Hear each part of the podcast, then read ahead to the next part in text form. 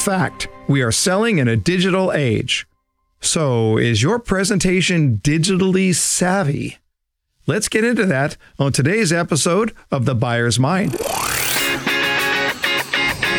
Welcome to The Buyer's Mind, where we take a closer look deep inside your customer's decision making mechanism to reverse engineer the perfect sales presentation. Now, please welcome your host, Jeff Shore. Greetings. Welcome once again to The Buyer's Mind. So glad to have you with us once again for this podcast where we seek to understand the way that our customers make purchase decisions and seek to change the way we do business to make it easy for them to do just that. I'm Jeff Shore, your host, joined by our show producer, Paul Murphy. We are so glad to have you here.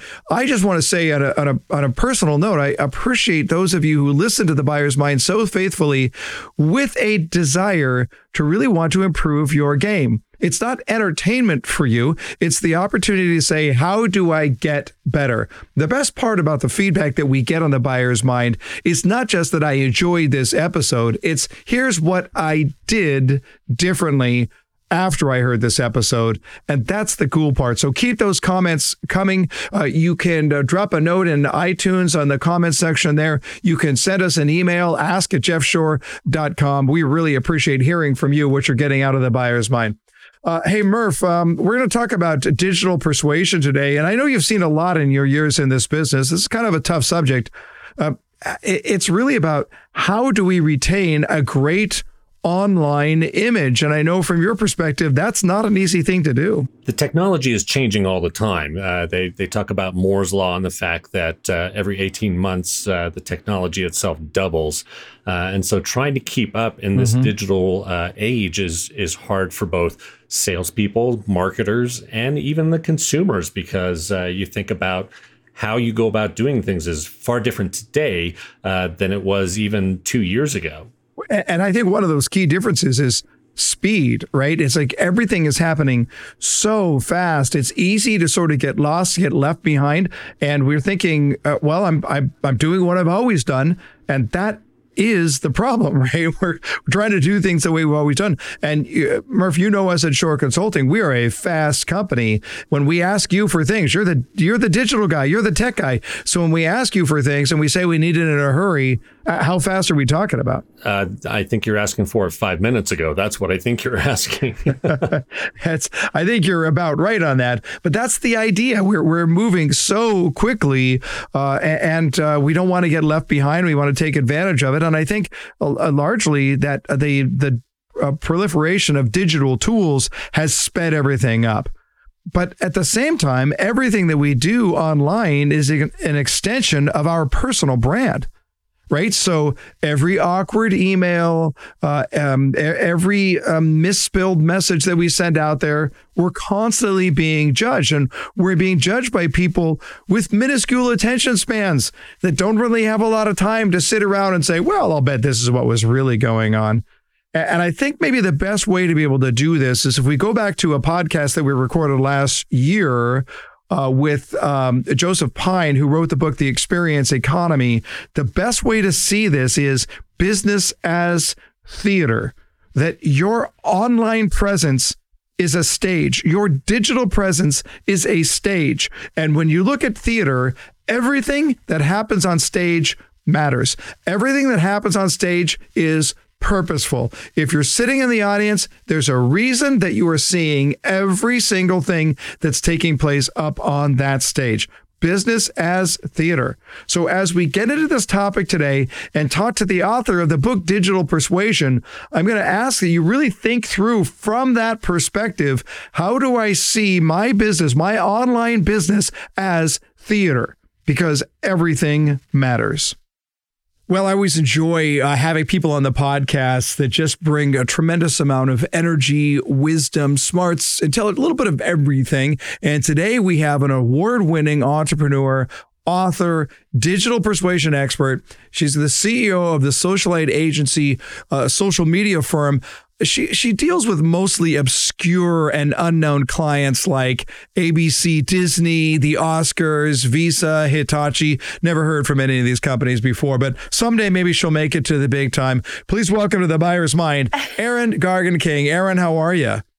I'm doing great, Jeff. How are you? Thanks for the that's intro. A who's, that's a who's who right there. You're you're like a mover and a shaker. You know, it's funny. My my business grew from one client at my kitchen table to some of the world's biggest brands, all from one tweet. Tell me more. So I was running my agency out of my house. And yeah. do you work from home or do you have an office? Yeah, I, I we, we there's 12 of us at Shore Consulting, but we're all spread out around the corner. I, I've got an office in my home. Yeah. Oh my gosh. Well, okay. So it was one of those days where I've been working from home since, you know, 6 a.m. and you kept thinking you're going to like actually change out of your pajamas and brush your teeth and actually get your day going, you know? Right, which, which rarely and, happens, of course, but yeah, yeah. Right. And it was like 3.30 p.m. I'm in like the red flannel pajamas, you know, haven't yeah. brushed the teeth. And I'm like, what is my life? Right. And, yeah. um, so I remember I was working on this one client. I'd been working on them for hours and hours. And I went to pay a cell phone bill. And this is my third venture, you know, and I couldn't pay my cell phone bill. And mm. I had this total mental breakdown. I, I realized it overdrawn my checking account. And I remember thinking to myself, like, you know, one of those snowball moments where all of a sudden you're like, okay, I've been working on all so hard. I have nothing to show for it. I can't pay the cell phone bill. And so I literally just quit for the day. And that night, the Oscars were on TV. And I was mm-hmm. drinking a huge glass of really cheap Chardonnay and feeling sorry for myself. And I started tweeting about how the Oscars were so boring after about an hour. And I wonder what's happening backstage. Like, I wonder if Matt Damon is actually like friends with George Clooney or are they just like frenemies? And I started creating all these different scenarios on Twitter. Well, people started jumping in on the conversation. And everyone started creating all these, what if this is happening? What if Meryl Streep ripping shots backstage with so and so? And it started to snowball. And so the next day, I ended up getting a message from the producers of the Oscars, ABC Disney. And mm-hmm. they were like, hey, that's kind of a cool idea. Maybe we should try something like that. And so I wrote them a message and said, look, what if you had cameras backstage and you had an app that would live stream what's happening behind the scenes at the Oscars and get people to download it so it's like a second screen experience? And they said, why don't you come in and tell us more about it? And I couldn't believe it. So I went to LA and had a meeting with the Oscars, and they ended up hiring me and my little ragtag bunch of contractors. And from there, hold, got, on, wait, I got to jump into the story for just a second. Yeah. I got to ask you this question. So you yeah. you you just said that so flippantly. So I went to LA and I met with them.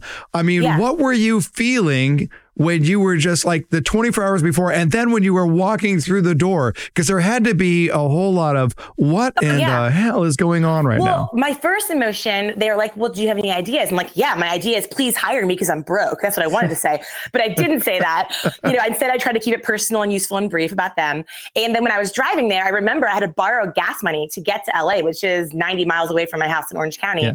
and yeah. i remember like coasting down the hills and trying not to use too much gas on the downhill so I would make it to the meeting. That's awesome. And then I just went in there and I just, you know, I just shared ideas. I wasn't trying to sell them. I was just offering value, offering ideas. And, you know, I think they're used to the big fancy, you know, LA, London, New York agencies. And so for some reason, they gave me a shot and it was my big shot. And I hired a bunch of my friends. We worked our butts off. We rocked the event. And from there, we got Fashion Week, and then we got Nelson Mandela's Legacy of Hope Foundation, and then Visa and Target. And literally from that one moment, my entire agency blew up. Our client list went from local nobody to huge Fortune 100s. And my life has literally never been the same, all from just right. one moment, which is crazy. I love it. I love it. I love it. Uh, you, you, obviously you you're you're a marketing expert. You're a digital persuasion expert, but you actually started in sales back in the day. I called every single person in the Baltimore City Yellow Pages, which is where you used to go to find phone numbers. yeah, yeah. Um, yeah, I worked for a, a local television station in Baltimore City. So if you've ever seen the movie Anchorman with Ron mm-hmm. Burgundy mm-hmm. and sure. Will Ferrell, and right. if you've ever seen the, the Wire with Baltimore City, it was kind of a combination of like mm-hmm. Anchorman meets The Wire. Okay. Um, and it was 100% commission. So if I didn't mm-hmm. sell, I didn't eat. So I was 22 yeah. years old running around PowerPoint presentations and just, you know, it was it was really challenging as anyone listening mm-hmm. who does commission only sales can tell you, but there is literally no better training in life than commission only sales positions i think. Right. Yeah. Yeah. You, you you if you you you don't if you don't sell you don't eat. It's that simple simple. Mm-hmm. and there's something to be said. You're going to do it or you're not going to be doing it. what what did you think you were going to do when you were when you were younger when you were growing up? What what did you think your career was going to look like um, I am actually not a huge planner, and mm-hmm. I, am very much in the moment. Um, I never really had a vision for that. My dad just always told me, um, you know, he would say, find what you like to do and get someone to pay you for it, which I've only recently figured out how to do that in the last couple of years. Um, mm-hmm. Um, but my dad was also a sales guy and said, as long as you can sell, you'll never go hungry. As long as you have that skill set, you'll, you'll be okay. You know, mm-hmm. so yeah, that's good advice. That's that's very very wise. Uh, yeah, I thought I was going to be in the theater arts uh, somewhere on stage, uh, uh maybe maybe playing music uh, early on, and it, it took me a while to realize I, I don't have any talent. So I, th- I thought maybe that'd be. Although these days it doesn't seem to be holding a lot of people back. Um, you know, when we look at the profession called sales, do do you see it as a difficult job, or or or is it just really not that tough as long as your head is on straight and you've got it, you got to you you, you kind of know what you're doing? What do you think? Well, it depends what kind of sales you're talking about. Mm-hmm. B2B sales is a very interesting space right now with social selling, with LinkedIn, with the internet. I mean, if you think about it, you know, iPhones are turning 12 years old. Facebook mm-hmm. is turning 15 years old. So if you average the two, this way of existing in this social, mobile, digital world is only about 13.5 years old, which mm-hmm. is freshman in high school old. Yeah. so, so if you think of being a freshman in high school, right, you're awkward. Uh, you're really faking it till you make it. You're looking to others to learn how to behave, which is not always the smartest move. And mm-hmm. so, if you find yourself as, as a salesperson in this environment feeling awkward or feeling like you're not sure if what you're doing on digital, on email, on social is working, you're that's that's why. It's because we're only freshmen in high school old operate this way. And I think that there's been nothing that's impacted traditional sales as much as social media. Um, mm-hmm. Um, I work with a lot of organizations, Fortune 100s, that are in everything from healthcare to real estate, finance, retail, and and what I'm seeing more and more is that marketing and sales are having to align themselves closer than ever because you know our roles are changing. Like, what is the salesperson's role if the buyer's journey is 80% of the way complete before they ever reach out to a salesperson? You know, mm-hmm. are you just talking logistics, implementation, and pricing? Is that it? Um, you know, what is marketing's job to support that journey when someone can just go direct to a salesperson's LinkedIn and see what they're sharing? Is marketing just a content machine now that's just sharing it with sales who has the audience? So it's really, you know, being redefined, I think, now more than ever. Hmm. Freshman in high school, awkward. I, I love it. I love it. I love it. Uh, that'll be a That'll be a Jeff Shore original by next uh, next Tuesday. Uh, I'm totally stealing that. Uh, I, no, I, I, won't. But that's awesome. I'll, I'll credit you. Let's talk Go about the book. Did you you wrote Digital Persuasion? I want to. We'll talk about the book in a little bit. But first, I want to talk about the process of writing the book and how it came about.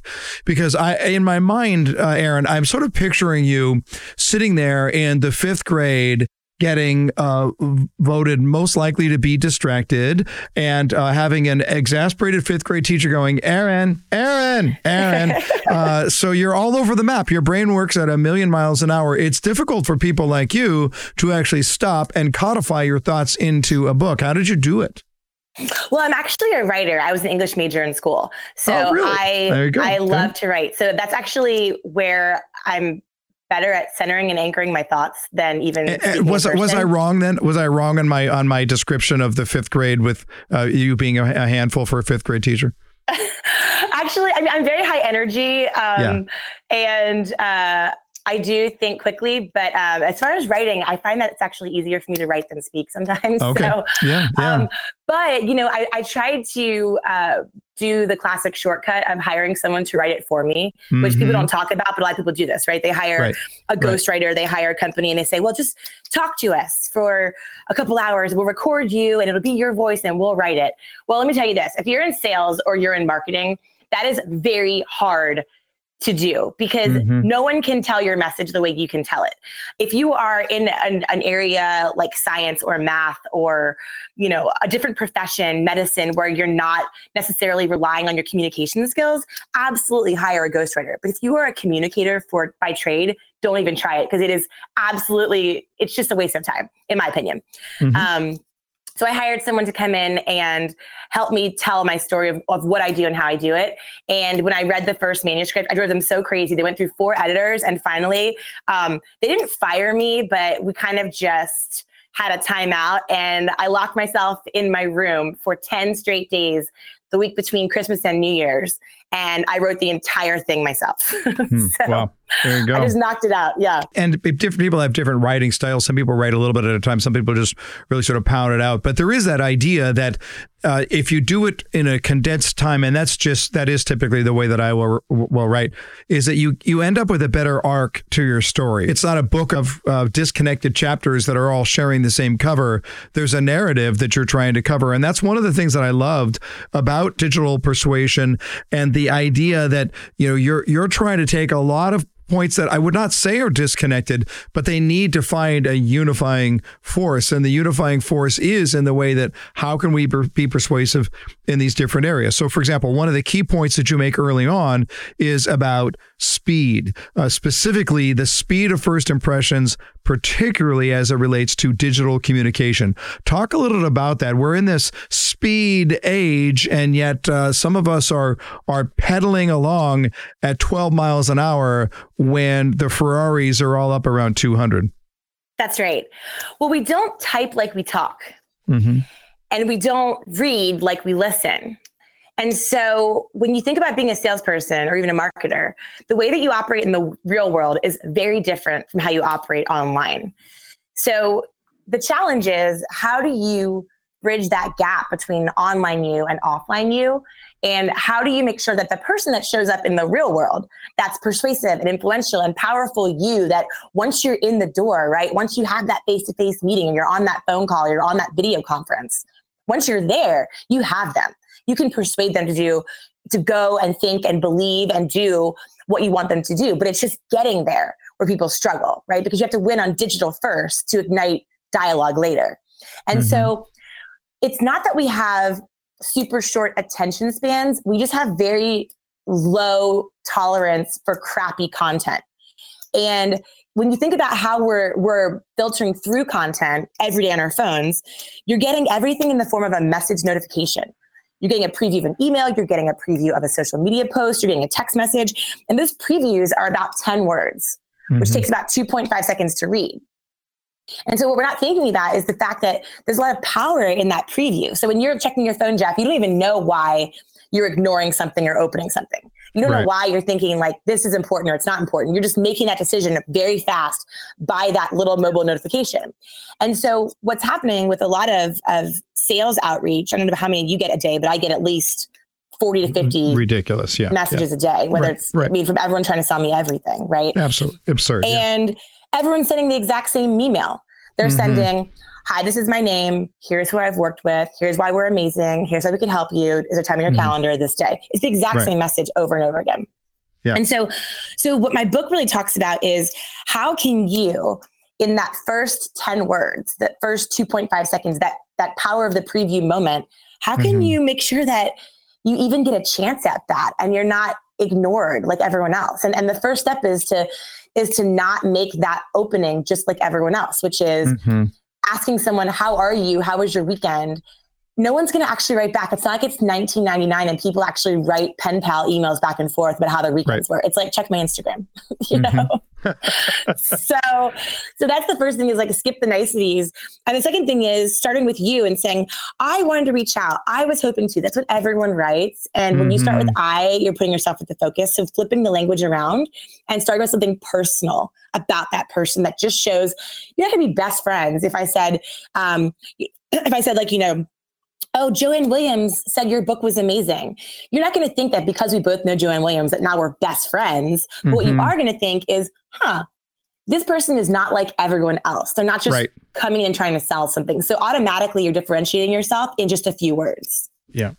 You know, it's interesting. I, I, I, like you. I get so many of these emails, and what I'm getting recently is an email that says, "Hey Jeff, I was online and I read your blog post called this, this, and this, and I really think you and I think the same way, and I've got this amazing company, and we should talk." And and it took me a while to realize I'm getting this same email over and over again before I figured out this isn't even a human being. This is a bot This is a, an artificial mm-hmm. intelligence bot scouring the internet looking for a similarity, hoping that they can fish uh, into a response from me. And all that does for me is it trains me to use the delete button even quicker, right? I cannot wait to delete most of these e- emails. And I agree with you. And they do come across, they're impersonal. They do not sound like they have anything to do with me. And uh, I, I can't, I, I can't wait to get away. But you are absolutely right. When there's something that connects to something that is clearly personal, and you know, it's interesting about that, Erin. It's not that difficult. It's not that difficult mm-hmm. to find something unique about that individual. But I think we're trying to just pound stuff away so much that we don't even stop to think, how can I make this about the person that I'm actually trying to connect with? Absolutely. 100%. I mean, a phrase I use is if you're still playing the numbers game, then your days are numbered. Because if you think about it, AI and robots. I mean, robots can perform five hour brain surgery in two minutes. Robots mm-hmm. can beat humans in Texas Hold'em.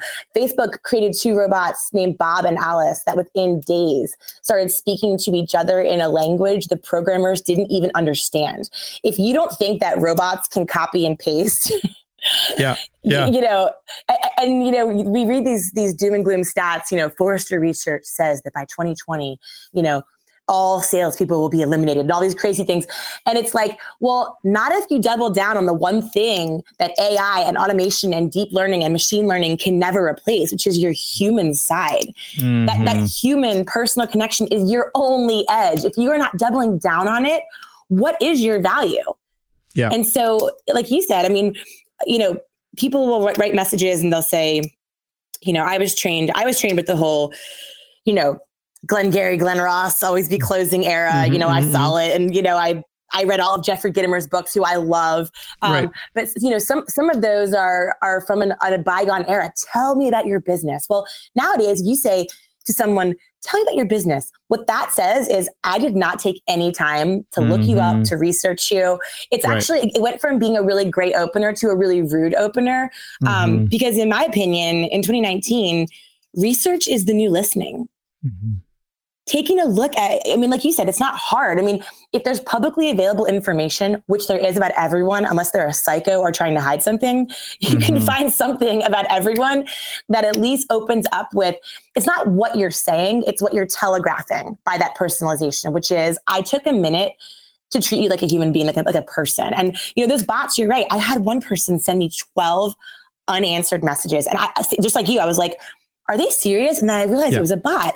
And I finally got a hold of this guy and he was like, Oh, I'm so sorry. That's my assistant in Thailand that I pay to do outreach. But he wasn't particularly sorry about it.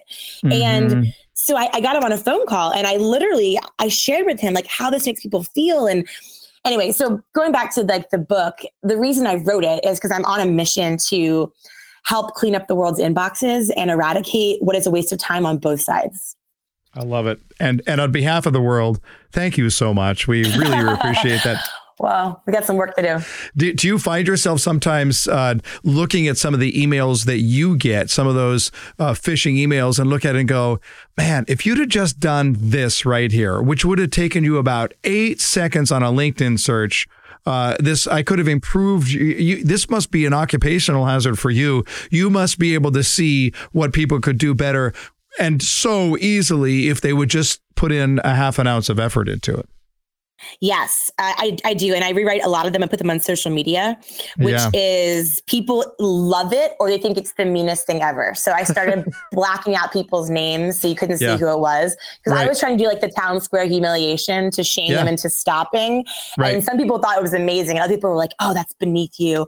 So just for less controversy, now I will post a rewrite of a message, but I'll black right. out their name. Um, so yeah, eh, well, it's a good service. Um, you proffer several unusual but in- intriguing concepts that I wanted to throw at you from the book. Uh, one of them you already mentioned: research is the new listening, which you talked about. I just think that's just brilliant. That's absolutely uh, correct. There is a way to listen to people even before you have that first conversation. And if you don't, mm-hmm. uh, they'll judge you for that. What about this concept that screens are the new gatekeepers? Well, that's what we're talking about, which is you don't get a chance at that unless you can get your message opened. And it's so funny mm-hmm. because in these messages that we send, and this is everyone from software reps, if you're selling real estate, if you're selling software, if you're selling financial services, you know, if you're if you're working for an MLM and you're trying to get your friend to give your new holistic nutrition product a chance, whatever you're selling, when you try to reach out, get their attention, introduce yourself, educate them about your product and make an ask all in one message. Mm-hmm. The reality is it's just too much for one message. And the, the gate, you know, screens are the new gatekeepers. If someone ignores you, it's not that they didn't get your message or that they aren't sure what you're trying to say. If they ignore you, ignoring means no. ignoring means mm-hmm. I don't care. And the problem is, is that with these messages, we don't type like we talk. And so if you're in person, people are a lot more polite. They're more willing to listen to you and your product, which is why every salesperson is always trying to get 15 minutes on the calendar, right?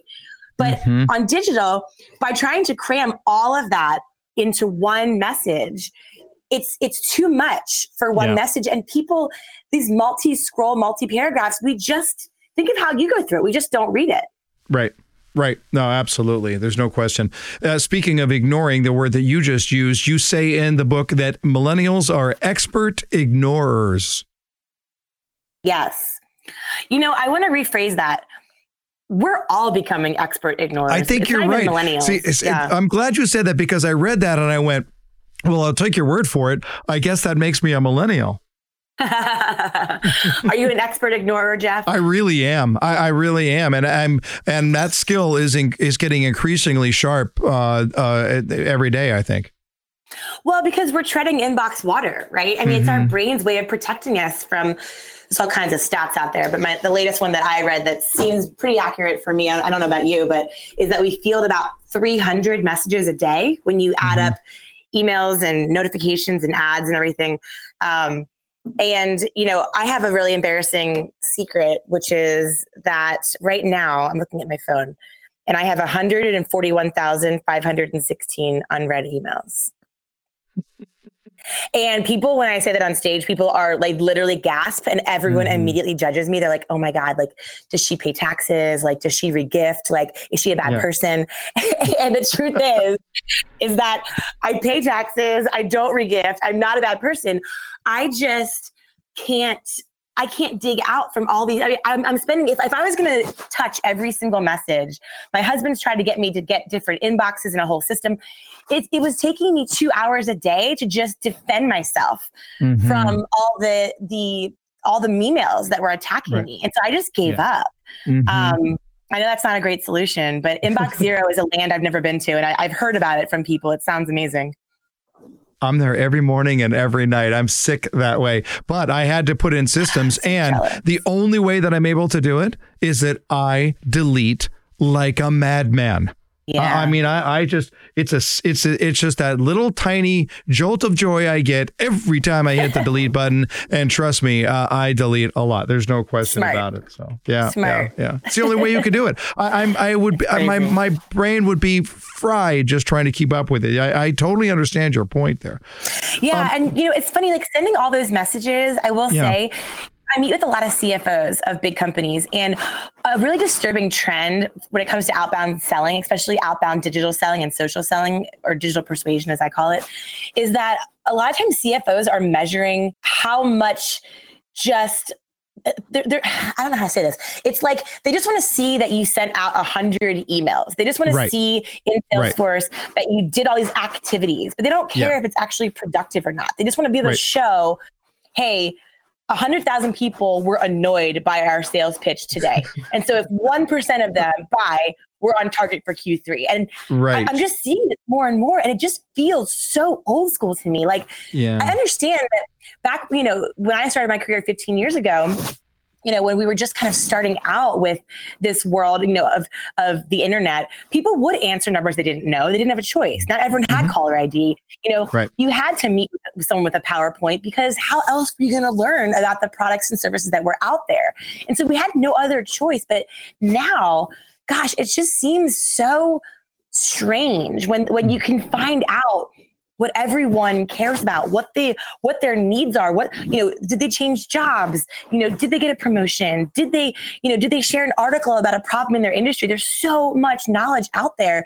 And some of the sales teams that I've worked with using the principles in my book, we've found that you can you can spend half the time on outreach making it personal and useful and brief and get a lot more appointments a lot more facetime by just treating people like people and by just being you know not like everyone else and it's just it's so funny how many sales teams are still stuck in this old school habit and they're just so afraid of change and it's right it's interesting. I don't know if you're finding that in, in your experiences with your clients well, too, but no I find question it very fascinating. It. I mean, you you cannot stand out by doing the same thing that everybody does. And and the irony of it is that in this digital age, there are so many cool ways to stand out we're just not taking advantage of them.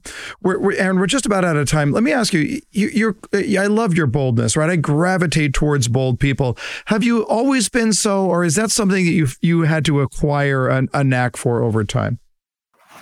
What do you mean by boldness? How, how do you know I'm bold, Jeff?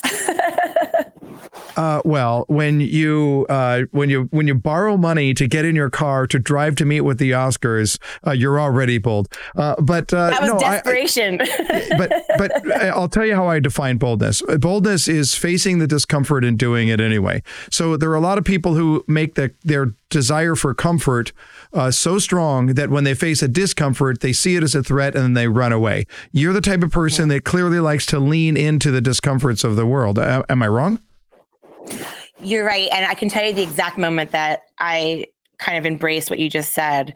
Um, I was at my job at the TV station in Baltimore, and I was up for a promotion, which would mean that I would get a base salary plus commission, which I really wanted. And I was up for it against my counterpart, this guy named James. And I hope he's not, hope he's not listening to this podcast, but um, he he and I worked for the same promotion.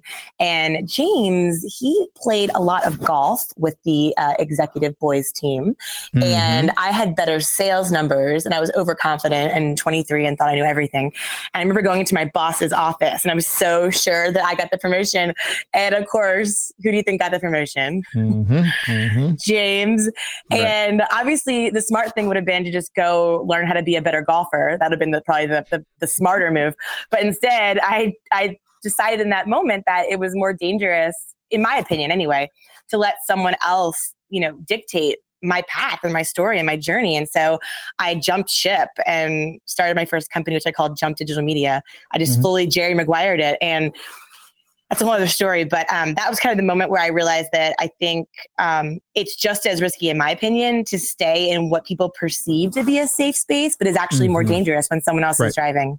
That is absolutely right. Well, well said. Hey, before we get let you go, we're going to put you on the hot seat. Rapid fire questions, rapid fire yes. answers. You ready? Okay. Yes. All right. Here we go. Your very first job was what? Uh, tennis. A tennis instructor at my country club. Interesting. Uh, yes. An album from your youth that you listened to over and over again. Oh, Dave Matthews Band, Under the Table and Dreaming. Hmm. Uh, the most beautiful place you have ever stood. Hmm. ES Santorini, Greece. Hmm. Lovely. Uh, a book that you read earlier in life that made a profound impact on the rest of your life. Uh, professional would be uh, Jeffrey Gitomer's Little Red Book of Selling. Classic. Um, I'll stop there. I have a personal one too, uh, which is The Secret. Okay. Uh, a movie you've seen multiple times, but it doesn't matter when it comes back on, you have to watch it. Wedding Crashers. And so I don't know why I wasn't expecting that. Uh, and the name of your first celebrity crush? Um, Jordan McKnight from New Kids on the Block. I was totally expecting that. Okay, so uh, there you go. Erin Gargan King. The book is Digital Persuasion. Just go on Amazon, order it. If you're looking for an obviously dynamic keynote speaker, you can go to eringarganking.com. We'll put that in the show notes. Erin, thank you so much. That was a blast. Thanks, Jeff. Have a good one. All right, there you go, Murph. We always love people who have the combination of uh, scary, smart uh, uh, intelligence and strong uh, ideas, but also just really super high energy. And I think Erin just definitely fit that bill. Yes. Absolutely. Uh, you know, that was part of the joy of uh, getting her coordinated to be on the program with us today. Um, she has just got a ton of energy. Yeah, yeah. But but she focuses it in the right way. And you can hear that throughout the process that she wants to bring people along. She wants to bring people on this journey. And when she thinks about digital persuasion, it's not just a book title. You can kind of tell this is her life. This is this is her mission. Yes. Yes. Absolutely. The book uh, resonates the passion that she has for this topic. And uh, I think our listeners would be wise to go out and get a copy of that book. I agree. And I'll tell you what, I, I, love the book. And, and when I think about digital persuasion and the digital world, uh, I just got to say, this is happening, folks. In fact, it already happened. when we look at the speed of the proliferation of different avenues in digital technology, it's already happened. It's only a question of whether you're on the curve or behind the curve. And there are very few of us anymore that are ahead of the curve. We're either on it or we are behind it. But I just want to challenge you and ask you the question How concerned are you about your abilities when it comes to digital persuasion? How important is this to you? People are making significant decisions long before they show up on your radar. You've got prospects out there, you've got future clients out there that are making significant decisions based on what they see in the digital world. And so I just want to ask you the question what are you doing to grow your personal brand? What are you doing to stand out? And may I make a suggestion? Find out what everybody else is doing and then don't do that. If you want to stand out, the first trick is to not do what everybody else is doing. You need a unique angle. You need to be able to approach this from a different perspective. You are simply not going to be able to stand out if you're just following the crowd and doing what everyone else is doing. So commit to that. Have the conversation with your peers, with your managers, and then check out Digital Persuasion. You will not be disappointed. It's a fascinating read. It's an insightful read. It's also a fun read, much like Erin Gargan King herself. All right, there you have it. Another episode of The Buyer's Mind. If you're enjoying the show, hop on over to iTunes. Make sure you're subscribed. Leave a rating and maybe a review there. And if you want to post an episode onto your social media page, it would mean the world because we're interested in digital persuasion as well. But we know that the highest digital persuasion is going to come through people sharing the word, going on social media and saying, Hey, I heard this podcast. You should hear it too. So we'd really, really appreciate that if you take just just a moment right now uh, to share it on your social media page. Until next time, go out there and change the world.